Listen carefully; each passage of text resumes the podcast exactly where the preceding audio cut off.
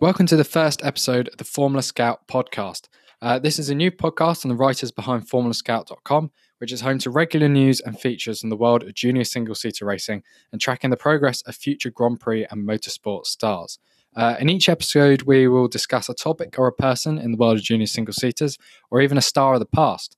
Uh, I'm your host, Elliot Wood. I'm one of the writers for the site, and uh, I also do the TV commentary for Euroformula. Uh, and I'm going to quickly talk through the series we mainly cover on our website. So at the very top is Formula 2.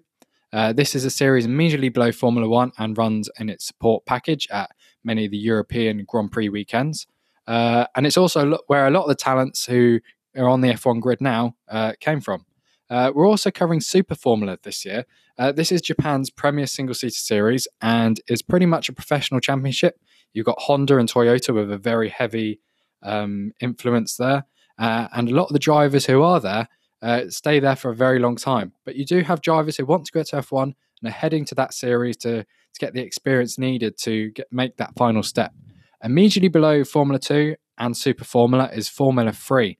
Now, Formula 3 is uh, a bit of a loose term because we have 10 series on Formula Scout's remit that we, we kind of consider Formula 3 the, the third tier of, of single seaters. Uh, the most obvious one is the FIA Formula 3 Championship. This also runs alongside Formula One and Formula Two uh, at European Grand Prix weekends and has grid of 30 cars for most races, and that is a massive amount, regardless of the motorsport you're tuning into. Uh, a huge amount. Then we also have series like Euro Formula and Super Formula Lights, uh, which support Super Formula. They are following the purist view of Formula 3, but we can't really call them Formula 3 series anymore as they're introducing a new car this year called the Dallara 320 that is not homologated to Formula 3 specifications. Uh, you then have the regional F3 concept, which is introduced by the FIA in 2018, and it's where series like W Series, uh, Asian F3, Formula Regional European Championship, that's a set of regulations they use, and even the Formula Renault Euro Cup and Toyota Racing Series uh, have gone to that format as well. Uh, as well as below Formula 3, you have Formula 4, uh, this is considered the lowest rung of the single seater ladder by the FIA. Uh, and there are 16 series that I counted uh, across the globe that Formula Scout covers on a regular basis. Uh, some of them aren't actually FIA endorsed, but we still try to kind of bring the, the, the race reports and the stories and series down in South America, in Finland, uh, in some of the Asian countries as well. Uh, and they also bring really entertaining racing because, you know, they're very small cars, not a lot of grip, a lot can happen. We also cover National Formula Ford 1600, which is a club based series and is probably the strongest Formula Ford series on the planet. Formula Ford was traditionally the lowest rung on junior single seater ladder uh, from way back in the 1960s through to the 2000s. Uh, and it's only really in the last decade that the, the junior single seater map has changed so significantly.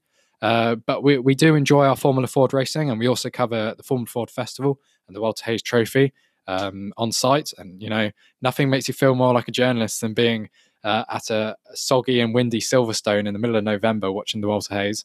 Uh, and we also cover other one off events with not as much prestige as Walter Hayes, but probably will do in the future, such as the Motorsport Games and obviously the Macau Grand Prix, which is massively important, has been won by some of the biggest names in racing, and also produces some of the best racing you are going to see in single seaters. Um, as well as reports and stories, Formula Scout has a heavy emphasis on feature length writing.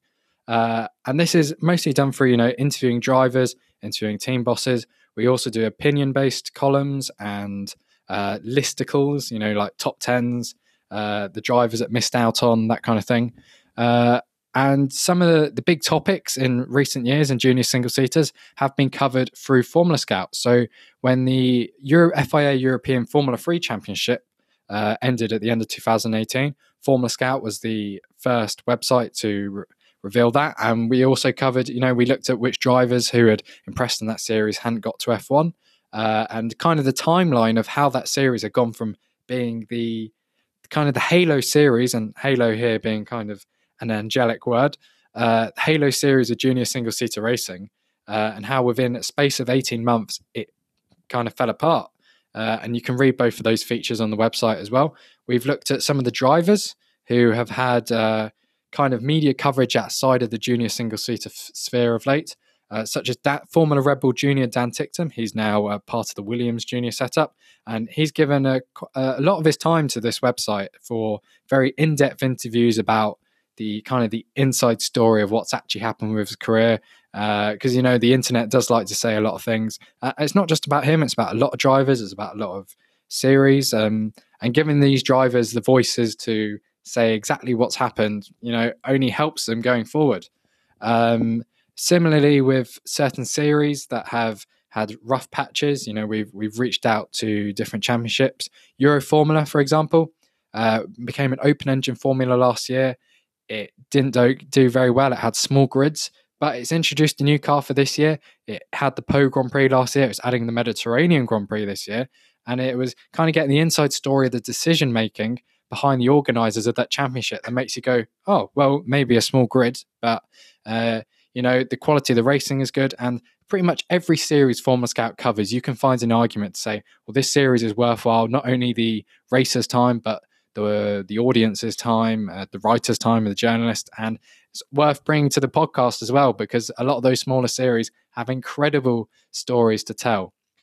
Um, some of the other features on the website, uh, one of my highlights from Formula Scout's time is in 2012, which was the second year the site had been running we did uh, we looked at the top karters uh, of that year, uh, and these are the names we picked out.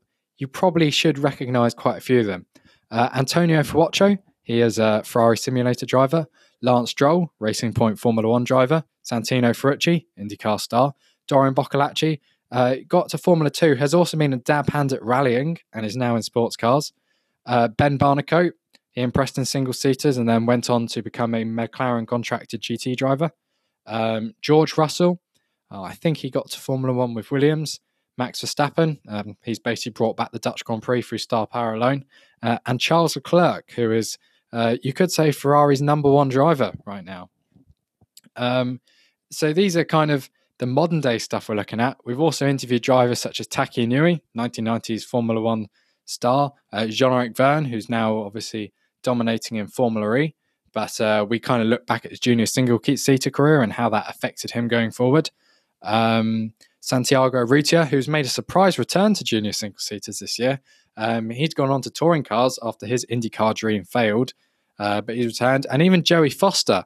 Now, this is a name that many listeners to this podcast and uh, readers of the website may not recognize. He was a Formula 3 racer in the, the mid 2000s and, and raced against the likes of Lewis Hamilton and Nico Hulkenberg. Uh, and he had a back-breaking crash and ended up having to take a bit of time out of racing. Uh, but he returned and he's still racing today in Formula Ford uh, in the UK. And he's won the Walter Hayes three times. He's won titles in Australia, uh, races in Germany. Uh, and it's stories like his that really make you kind of marvel at how amazing racing drivers are. You can find that feature on the website too. Um, so, with this podcast, as well as looking at kind of what we're putting on the site, we're going to do multi host uh, episodes where we'll discuss a topic between several of the writers. Or, or even bring in a driver or a personality from motorsport who we think will, you know, bring something interesting to the table. Uh, and we're also planning a series of kind of anecdotal um, episodes where journalists who covered junior single seaters 10, 20, 30, even 40 years ago will tell us what was happening then uh, and the drivers who were racing back then. So, you know, like Ayrton Senna drove in British Formula Ford back in the day. We even had a British Formula One championship, which, you know, obviously used Formula One cars, but it provided the European talents with maybe not the money to get to the F1 World Championship. Some important track time and some important experience of professional motorsport. Uh, and more than that, we're hoping to bring the audience more into the, the world of junior single seater racing because it's a arena of motorsports. It's a pyramid, it's a ladder, whatever you want to call it. It's a part of motorsport that cannot be missed and one that has to be recorded for, you know, future journalists and readers and writers and racers to know about. Uh, that's kind of the explanation of what will be happening in this podcast. Um, we can call this kind of an episode one of the podcast. Episode two, I'll be joined by one of my colleagues. So thank you for listening.